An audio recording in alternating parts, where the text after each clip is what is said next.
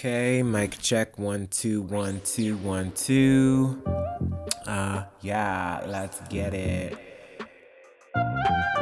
Okay, so if y'all want to get crazy, we can get crazy. crazy, crazy, crazy. Red. What? Grape or red? Red. Who drank my apple juice? I, I, I, I like to give a big round of applause to my band, Sexual Chocolate. Please. What? One game, one on one. For what? Your heart. It was like his dip just talked. Baby, please. Please. Please, baby, please, baby, baby, baby, please. Yo, you got the juice now, man.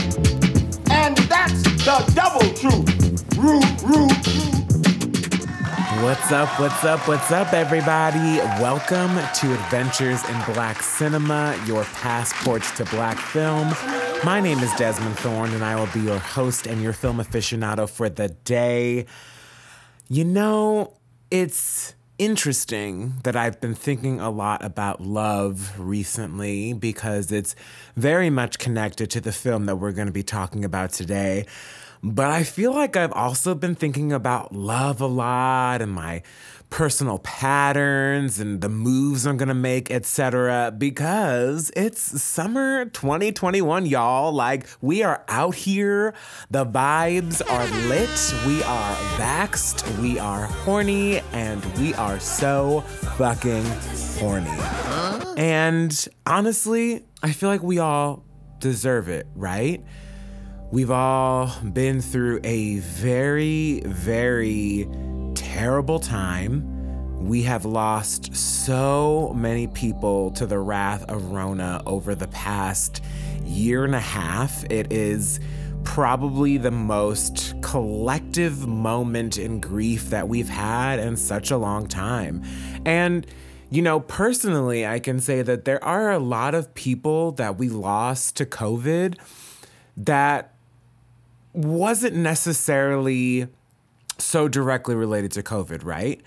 There were people that we lost, including folks in my family, that passed because hospitals were way above capacity and care wanes as that happens. So I think as we look back and reflect on this past year and a half, we also have to include those people that we lost that were related to COVID and not directly because of the actual COVID 19 coronavirus. But we all agree that there's at least one motherfucker that Miss Rona should have took with her in her wrath, and that is Mr. Donald J. Trump. She should have took his ass out, and how glorious that would have been. But we all know that Melania Trump made a deal with the devil. She wanted to get rich, and the devil was like, Oh, but you didn't specify how? So I'm about to saddle you up with the worst motherfucker on the planet and make sure that he doesn't die for your ass. So we can thank Melania for that. But like I was saying, you know, summer 2021 really does kind of low key feel like the summer of love, right? I mean, people are kind of coming out of this long hibernation quarantine period. And I gotta say something. I am already so confused with this summer. We have straight men out here wearing short shorts and tank tops, and now I don't really know who is who when I'm out and about. It's very confusing. And I've also been very confused, period, on that whole ordeal because I've been crushing on this guy who happens to live downstairs from us in my building. And I am whispering this because I am a very loud person and the walls and floors are very thin, and I don't want him or his roommates to hear this. But like, I don't even know if he's fucking straight or gay. Like, I get vibes sometimes, and then sometimes I don't get vibes. I also don't know if he's like white or what. You know, sometimes I feel like it's rude to ask if someone's white, but I feel like I'm in the position to do so. It's like within my rights. But I'm also thinking, would it be messy to hook up with someone who lives downstairs? I don't know, but it's 2021, summer 2021, and the vibes are lit. So let's take some chances. I will keep y'all updated on that situation as it unfolds or folds in on itself.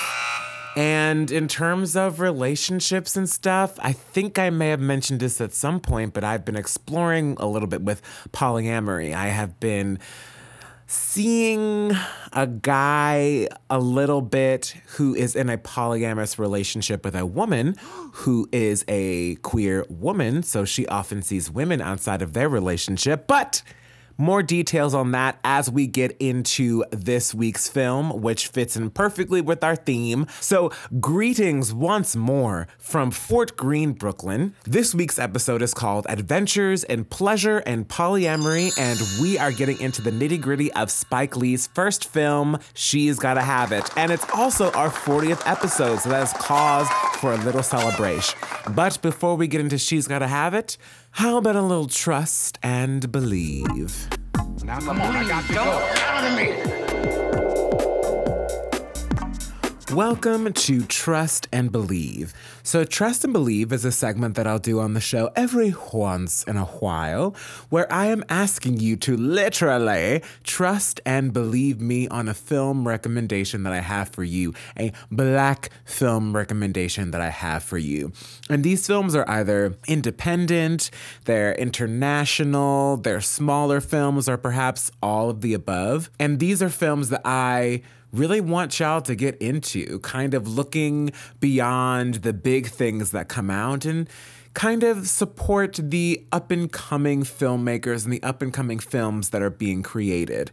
And as Ruby Dee says in the intro to our segment, don't lie to me. Well, I am not lying to you. You can Trust and Believe. So, this week's Trust and Believe is a film called Test Pattern. It was directed by Shatara Michelle Ford. It premiered at the Black Star Film Festival, and you may recall that I had the founder of the Black Star Film Festival on the show when discussing Judas and the Black Messiah, Miss Maori Holmes. And this film won the Lionsgate and Starz Producer Award at the Black Star Film Festival. And I've said before on the show, particularly when discussing the film Jungle Fever, that I have been in a few interracial relationships before with white men, and this film hits on an aspect of interracial relationships that I don't think I've seen in a lot of films. Basically, to sum that feeling up, is the feeling of the white person having privilege and dealing with certain issues and certain problems in a way that feels kind of overarching and uncomfortable. So, this film is about a woman named Renisha, played by Brittany S. Hall, who is in a relationship with a guy named Evan, who's played by Will Brill, who, if you watch the show The Marvelous Mrs. Maisel, Will Brill plays Midge's brother. So, this film is about Renisha and his relationship and what happens to their relationship when Renisha goes out for a friend's birthday. She gets raped and the aftermath of that. And it also shows you flashbacks to the start of their relationship and how their relationship has cultivated over the years. And the way that Evan, her uh, Renisha's boyfriend, reacts to the rape is unexpected and nuanced in a way that I think you understand if you've been in an interracial couple. He doesn't get angry with her or upset at her, anything like that, but he kind of uses his power as a white man in a way that makes you uncomfortable if you are a black person, especially if you've been in that situation. Why is this so important to you? Come on, No, seriously, why? Don't we need to figure out what happened to you? So it's actually interesting that when I was watching this film, the copy for the film, when I was watching it through a virtual screening, described it as having aspects of a horror film. And that is not a very overt thing, but it is something that you kind of notice. There is this kind of tension, and Evan, Renisha's boyfriend, kind of does become a monster in some kind of ways. It's really, really great. And interestingly enough, I did watch this with a white man who I am engaged in seeing in the poly way that I was talking about earlier in the opening. And his reaction to it wasn't what I was expecting, which was kind of like an orange flag. Like it wasn't a red flag in that he didn't get it and didn't understand the power dynamics or anything like that, but not wanting or not guiding the conversation in the right way, I think was a bit of a like, hmm, you're down, but are you down with the nuances? Do you understand the feelings and things that are going on in this film? So maybe I'll talk to him about that one day, but that was disappointing. So I would say if you are a black person, watch this film with your white counterpart if you happen to have one and see how they react because I think how they react is very important. And if you want to watch this film, which I again highly recommend, it is available to rent on Amazon and Apple TV. So check it out. After this little commercial break, we will be back to get into the nitty gritty of She's Gotta Have It.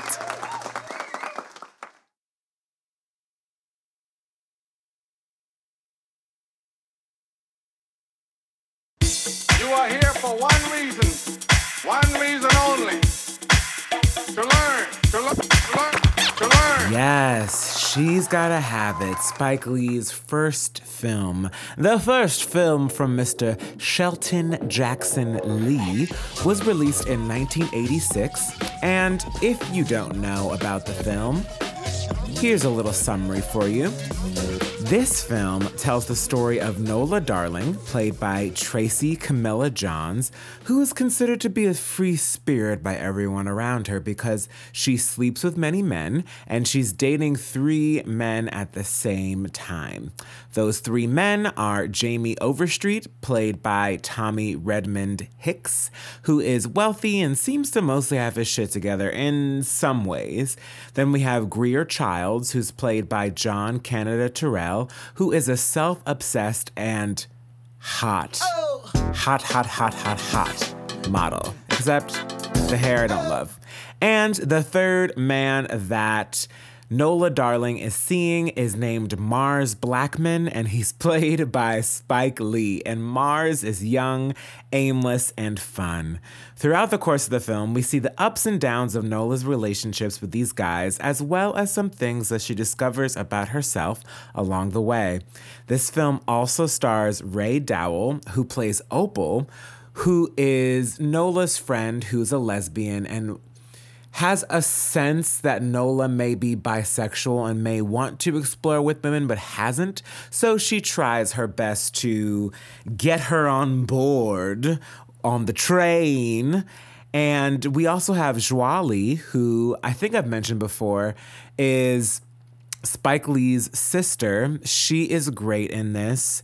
Very simple performance. I think Joie Lee is very, very good. And she's interestingly also in, I mean, she's in a few of Spike's movies, but she has a very big role in Mo Better Blues. And I feel like these two movies kind of have something similar in that they are exploring these people who, well, they're similar in some ways. I mean, Mo Better Blues is so much more about Denzel Washington's character's ego and uh, sex as power for him, versus Nola's really is a lot tied to self love and not wanting to give in to what society wants her to be.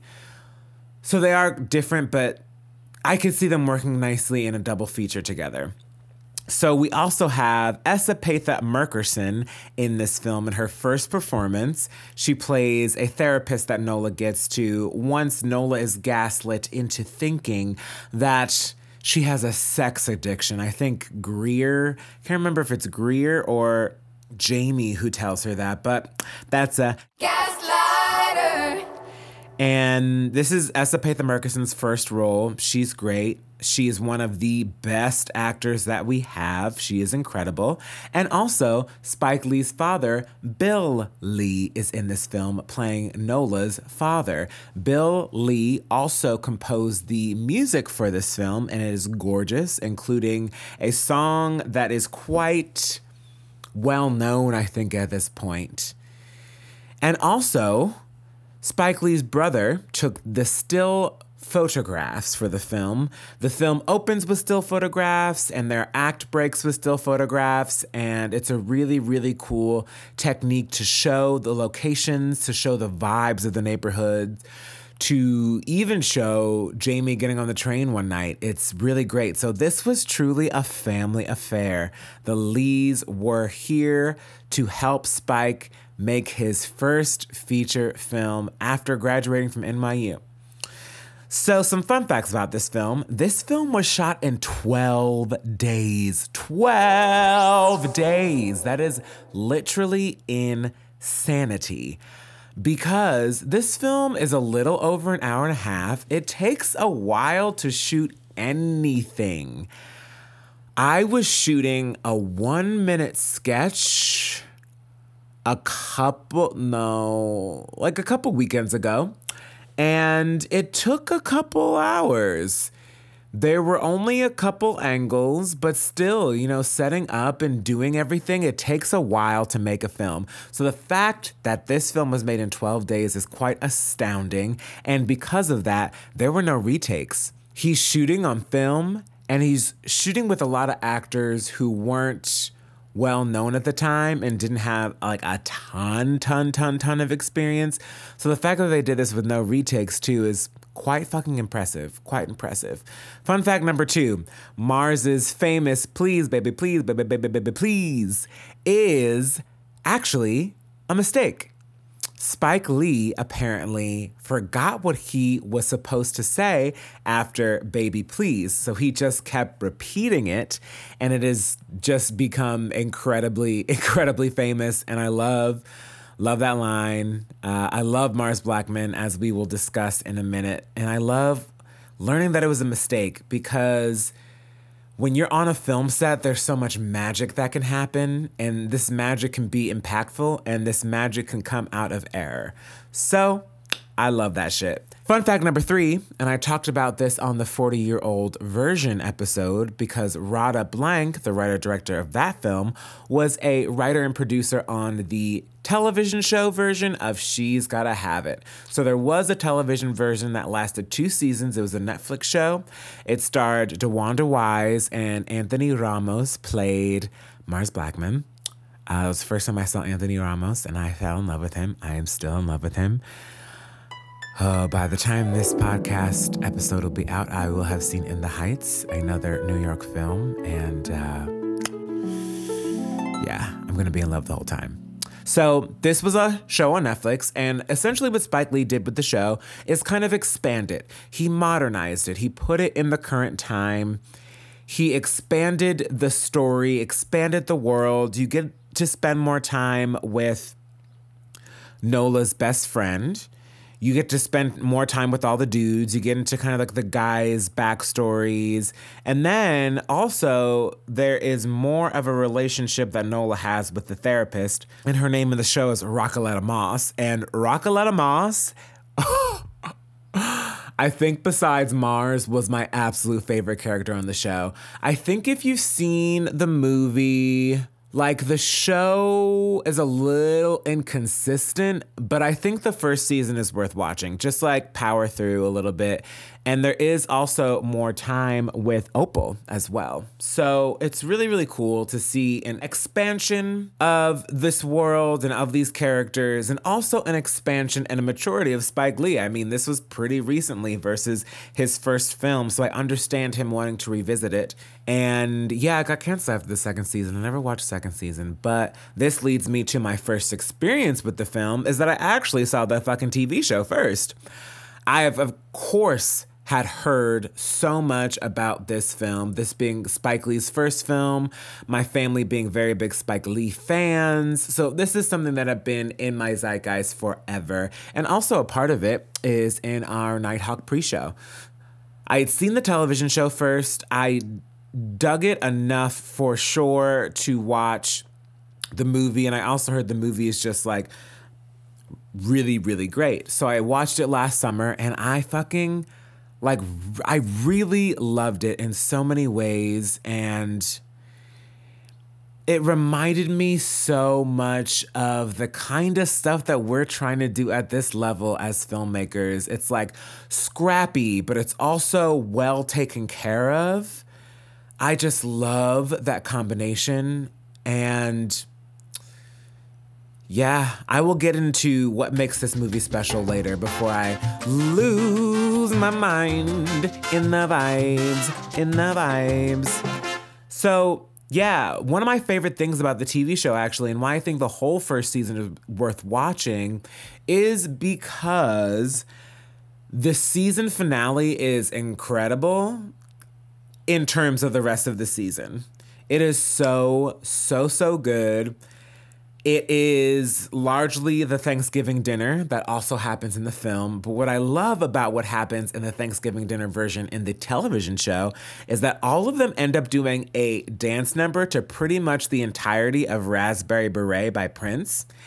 And it's great. They are all awesome. Like, it's not like a janky dance number. They're all fucking busting a move. It is incredible.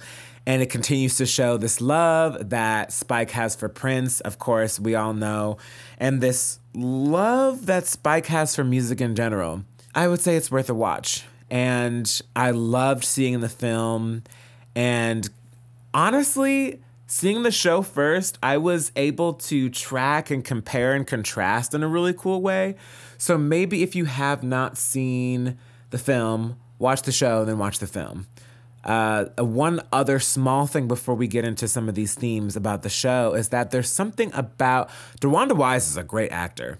There's something about the way that they shot it that I think she had to do a lot of ADR, and ADR is hard. So sometimes there's something about the great acting that she's doing on her face that doesn't match up necessarily with what I'm hearing.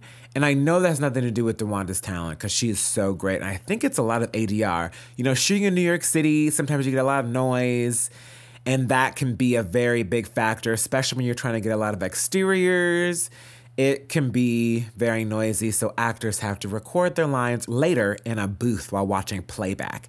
It is tough. It is hard to do. Uh, I've done it before, and not to, you know, gas myself, but I was pretty good at it. So let's get into these themes of pleasure and polyamory.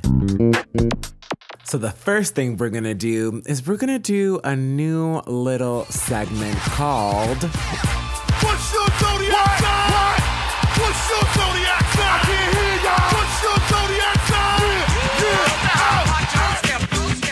Yep. So, for certain movies, I think especially for romantic movies, I want to guess these characters' zodiac signs based on their vibes, based on the energy, based on their actions. I am someone who's been into astrology for a minute, like before everyone else, not before everyone else, but I don't, it's not a fucking fad. So, like, if you don't like astrology and if you're not into the zodiac and you think it's a fad, then like you can skip this section. So I wanted to do this where I I, I kind of thought about the zodiac signs of the characters in Love Jones, but for this, I thought it was really important to break that down. So, first of all, Nola is confirmed in the film to be a Taurus.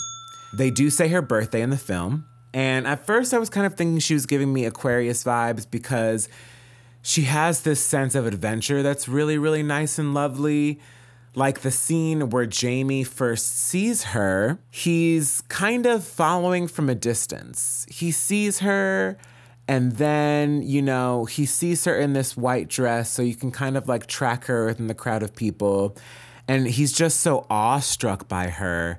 And she catches on to him. And right before he finally catches up to her, she knows she's turned around and she's like, So you were following me, huh? And there's a kind of fun adventure that comes from her a lot. And her being a Taurus also makes a lot of sense. She's very strong willed, she's very stubborn in a good way, but she also seems like a person who, when she cuts you off, that's it. That is it. And that is kind of what Tauruses are like. Like, a Taurus will ghost you and y- not make you think that they're mad at you, but that they have actually forgotten you. And uh, that's tough. That's a tough feeling to deal with. Jamie, speaking of Jamie, is 100 million thousand fucking percent a cancer. Jesus Christ, this man just lives in water. He is so immediately head over heels and taken by Nola in a way that only cancers do. I have had so many cancer friends, and when they fall for someone, it's 100%. And also, when they are with somebody, like the devotion is next level.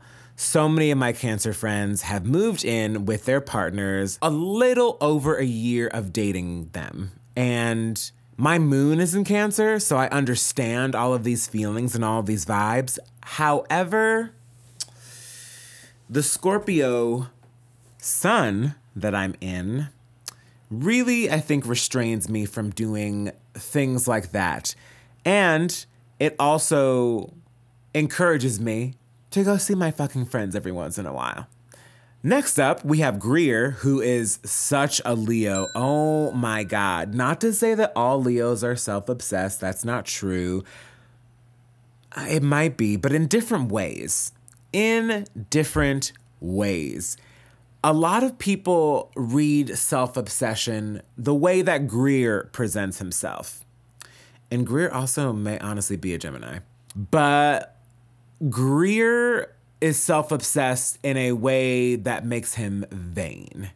In a way where he's always looking in the mirror, where he is always concerned about working out and looking his hottest and sounds like a lot of the white gays. Sounds like a lot of the white gays in June. But I think self obsession can come in different ways. This is the way that Greer's self obsession manifests itself into looking fucking hot. And have to say, he is successful, even though he's a fucking asshole. But he's totally Leo. Mars Blackman is harder to pin.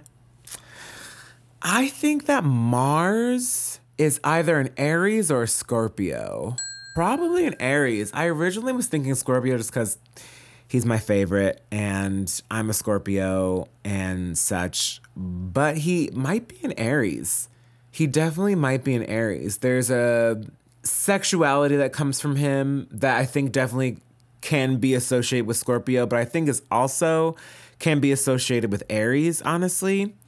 And there is a a quickness about him and a, a bit of a fire in him, not like a Sagittarius temper or anything like that.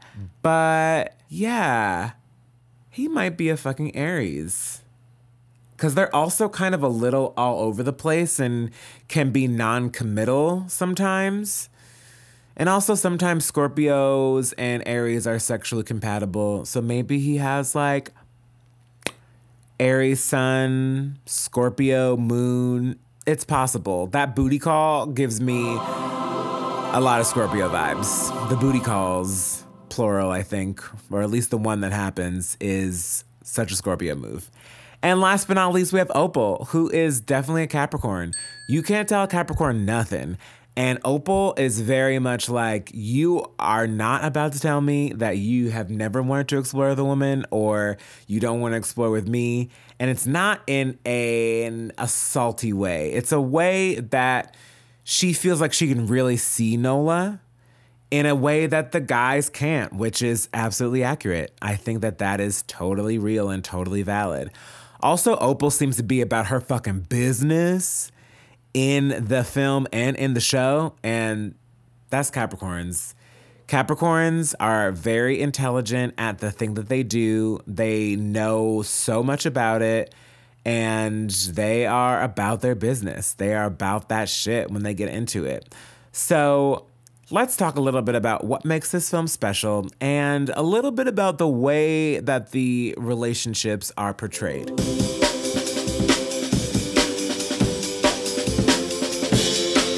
So, first of all, there's a lot that makes this movie special. We've already talked about a few of the things that make it special.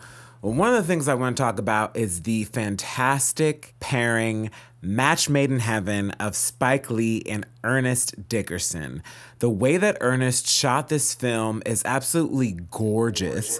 The black and white is a perfect choice. It gives you the vibes, the mood of the city, the mood of the story. This film is almost presented like a faux documentary, and you're just instantly dropped into the world in a really gorgeous way with a mix of the still photographs from Spike Lee's brother, as well as this collaboration with him and Ernest. They worked together for a very, very, very long time. And Ernest also directed some of his own movies, including Juice, which is a film that you're all familiar with, and a film called Bones, a horror movie starring Snoop Dogg, which I saw at Nitehawk Williamsburg with a friend of mine at a midnight screening. It is a it is a hoot. It is an absolute fucking hoot. Unintentionally funny. I'm not sure if it was all the laughs were intentional, but it is it is something. It is something else. And Juice is great. But yeah, I love this relationship between them that even you can see with the shooting of the film. To shoot a film in 12 days requires a lot of precision on the actors, but also on the camera. It was shot on film, so there wasn't the same kind of, I'll call them privileges that we have with shooting on digital. It's a different process. I would say it's more difficult for sure. And that's just talent. So, snaps and claps for Ernest Dickerson. Another thing that I think makes this movie special is the way that Nola is represented. I think when this film came out, thought quite hadn't caught up to what Spike Lee was trying to say with this film in a lot of ways. I think that when I first heard of this movie, I had heard a lot of the women in my family. It was either this or Girl Six that they didn't really like the representation of the characters, and both these films do heavily deal with female sexuality. So I was expecting something a little bit more misogynist, honestly. I think it was uh, a test of the times. I think thought on this movie has changed a lot over time you know, I understand where the people were coming from in terms of this man exploring a woman's sexuality because this had happened for so long. You know, there was not up to this point an opportunity for a black woman to make a film at a major scale like this, well, on an indie scale that became major like this. And we are so used to seeing the Jezebel stereotypes, the over sexualized black woman especially in terms with white people. I mean, Monsters Ball is a very good example of this. I think what makes this different is where Spike was coming from in terms of Nola's character knowing exactly what she wants. Of course, there being some growth that needs to happen. I mean, this is a character growth is always very important for your characters. They can't start grown, they have to get grown, they have to get on their way to grown by the end. That's just the way that stories work. I think the representation of men in this film is incredibly accurate as a counterpart to how Nola represents herself. Like I said before, as a Taurus, she's very strong willed.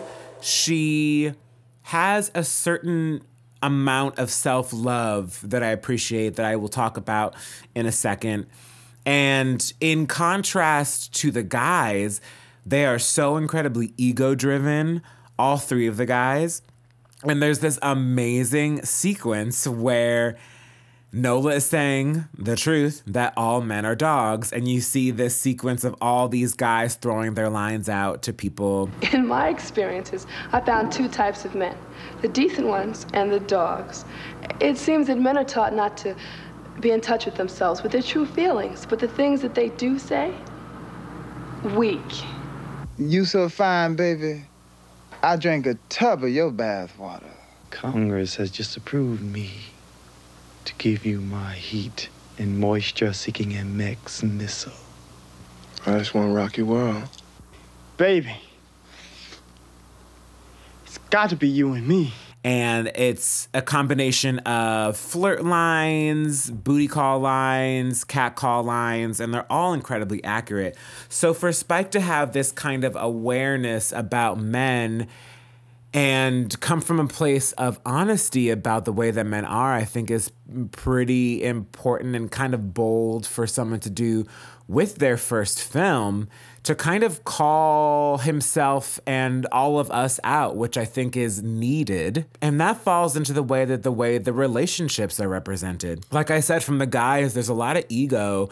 There's a lot of them always wanting to know what she's doing with the other guys, what she sees in the other guys, and them kind of wanting to compete for the power of having Nola. It's all about power to them versus Nola is trying to buck all of these trends that society has set up for her as a black woman in the 80s. And black women now, I think, deal with the same things.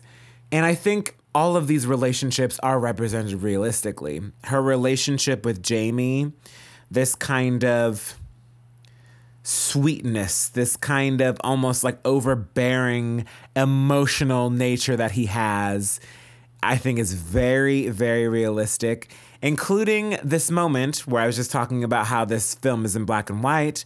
There is a moment where he is taking her out on her birthday and he is taking her to the park and he has set up a show between these two dancers to dance to the famous song that was written by Bill Lee. And that is a section where the film turns into color. There's a girl that I once knew who often had a friend or two. She gave them time, love, wit, and rhyme sublime. They would come from far away and often gather there all day to show their love and see which one would stay. But to her it mattered not, for loyalty was not her lot. Her answer was for not for them to know. There she goes on her merry way, though she's only queen for a day. Boy and girl often take this world, so you'd better mind what you say. And that's a great moment for it to happen. And at the same time, you still do, of course, appreciate that the rest of the film is in black and white. And her relationship with Greer, this kind of certain thing that you can count on from Greer. You can count on the really good physical nature of a relationship with Greer. So you have the kind of like emotional, cuddly kind of guy in Jamie and the sexual, physical shit in Greer. And these are all things, these are both things that you need in a relationship. You need someone who's gonna like cuddle you and then someone who's going to make just passionate, passionate, unbridled, physical, crazy, crazy, crazy love to you. And in that way, those two things missing from the other, you know, Greer not being very open emotionally, and then Jamie not giving that kind of feverish side to Nola, it becomes clear that all of these guys kind of represent a whole because Mars is the guy who's funny. He's the life of the party. He brings spontaneity to the game. And this is another element that you want in a partner, or at least that I want in a partner. So these three guys kind of make a whole. You can see what she sees in each of these guys, their pros and their cons. I mean, the thing about Mars that is a con is that he is kind of in a way too spontaneous. He doesn't have his roots laid down anywhere. And that is something that people need reliability, you know, some kind of stable nature, at least in my opinion, like I was saying.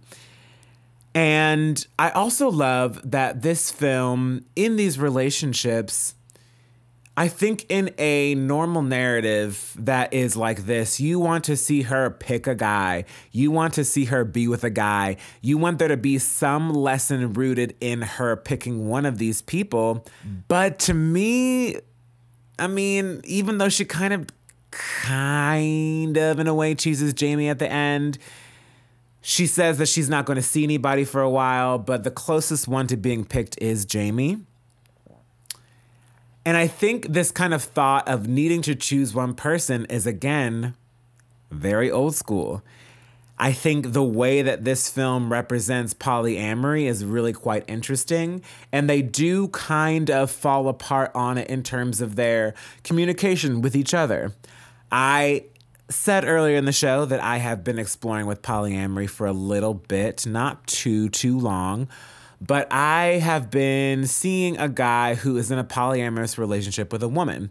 And his partner, she mostly explores and dates other women outside of their relationship. And he sees both genders, or all genders. And it's been a very interesting journey, kind of working with those things that everyone's working with in this film, right? Working with jealousy, working with ego, I do think it's a bit easier the fact that he mostly the fact that his primary relationship is with a woman because I never have beef with that. I think when it comes to seeing other guys, more of that ego just gets in the way and it's so so so so so so silly. But yeah, I mean having really constant and open communication is very important.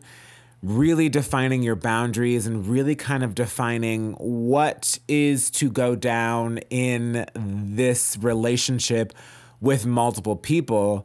I love the Thanksgiving scene in the movie because Mars tries to negotiate certain days with Nola. I think he throws Greer out of the equation. And, you know, he says, like, I got it on weekends, which of course reminds everyone of the SZA song, The Weekend. Tuesday and Wednesday, Thursday and Friday. I just keep him satisfied through the weekend. But yeah, I think polyamory is something that is healthy in terms of being able to explore many things. Love is different for a lot of people. I think you can love people in very different ways without even having a primary partner necessarily. And I think that that is ultimately a very good thing for everybody. I think it takes pressure off in some ways. Like, I don't feel like I have to be this guy's everything, which is something that a pressure that I can put on myself sometimes. And it's just fucking fun. It's really fun that I, whoever I want to be with, hopefully, that I can have a certain relationship with them and not just fuck around with other people, but also explore what it's like to be with other people at the same time.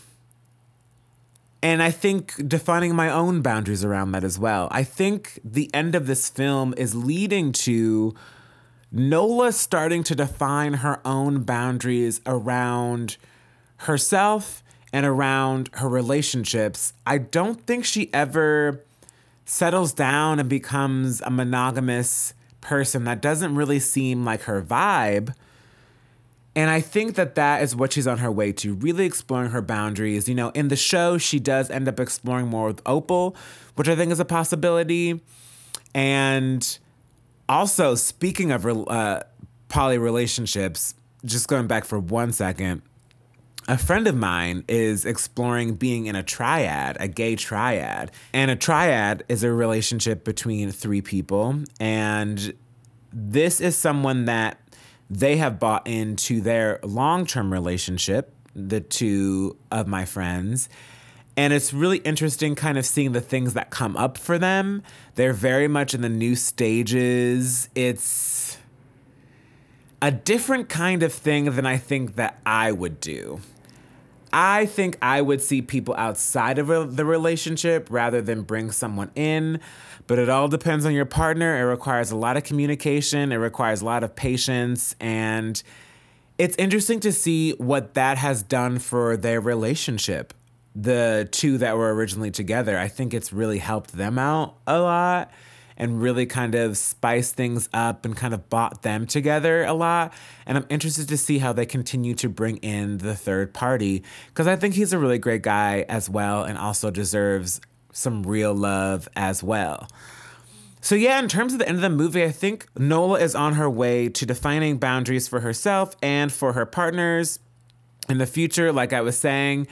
And something that I love about Nola is the amount of self love that she has. I think a lot of times relationships we get really tied up in our self-worth and we get really tied up in this relationship defining your lovability and how much you're worth and how much you're desired which you have to have so much strength and resilience within yourself to really work through that shit and really get past that shit those are very natural feelings those are feelings that I think that we all go through. And I love that Nola really, really remains rooted in herself and what she wants. And you can tell that Nola loves herself. She feels like she's worth it. Does she have her doubts because she's human? Yes. She has that dream, that nightmare where three women who are possibly in her imagination seeing Greer, Jamie, and Mars and that are mad at her. Like, I understand that, but that's on them. That's on the dudes if they're seeing someone else too and they haven't told their ladies about you, you know? There is a sense that you can tell very much that Nola knows that she is lovable, and that is not the issue. I also love that this film dispels the idea that just because she has sex with a lot of men that she has daddy issues.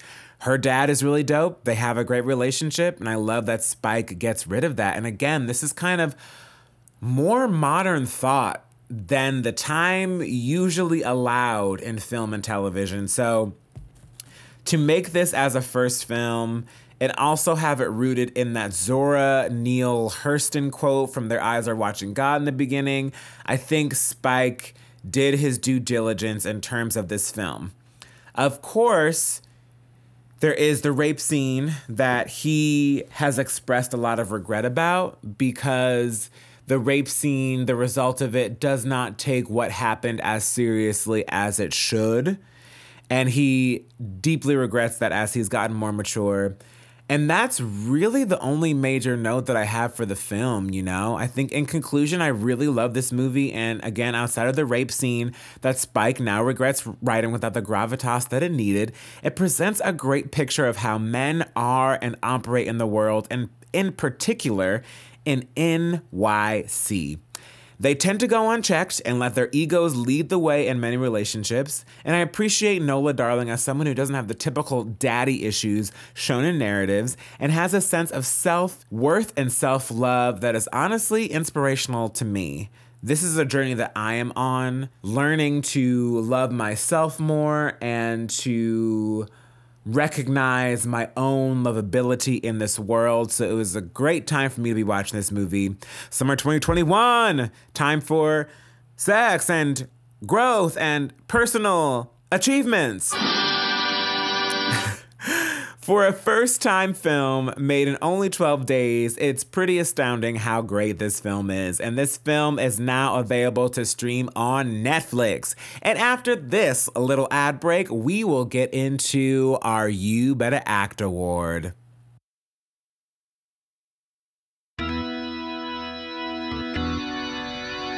All my life I had to fight.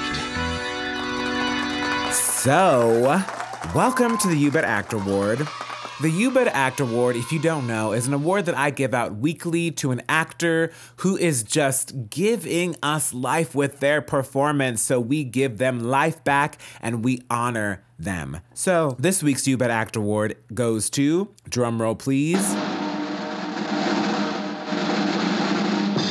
Teyonah Parris in Chi-Raq. Chi-Raq was also directed by Spike Lee, was released in 2015, and this is a really dope adaptation of the Greek comedy Lysistrata. Most of the lines in this film are in verse, which works for most of the actors outside of Nick Cannon.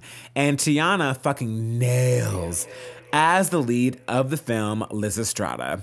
She works the verse, she brings gravitas to the role, and we watch her character grow with a sense of fascination.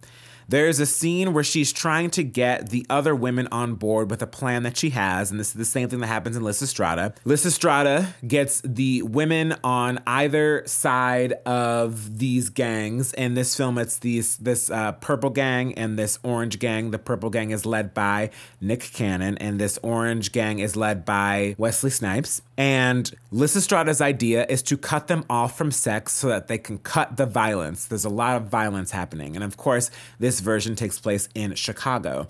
And you know, I've seen Teyonah in a few things now, and it's clear that she's an extremely versatile actor, giving us different flavors in all of her projects.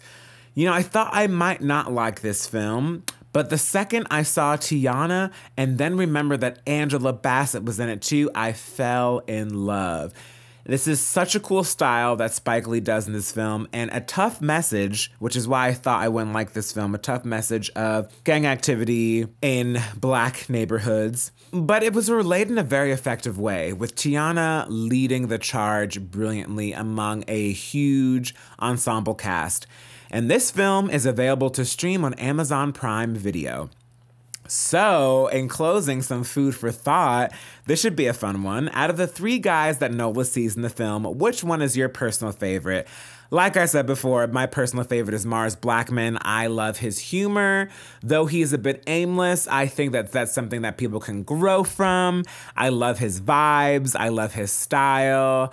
He's totally, totally my type in a lot of ways. But what about y'all? Do you think Jamie, Greer, or Mars, or even Opal is your favorite? Comment on our Instagram and follow us on Instagram at Adventures in Black Cinema. Subscribe to the podcast on Apple or follow us on Spotify if that's how you listen. Thank you so much, per usual, to our team. We have Matt Mozzarella, our audio engineer. We have Cindy Edward, our production assistant, and we have Miss Amanda Seales our executive producer. And big ups and congrats to Amanda on wrapping season six of Insecure. Woo!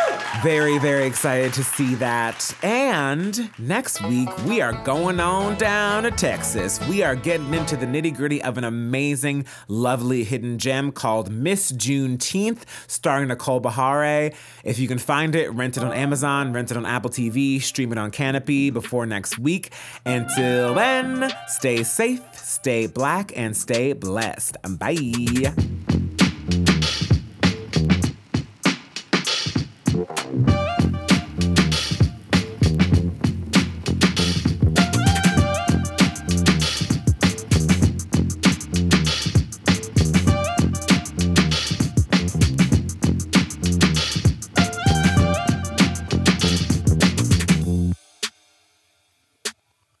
It's over. Great.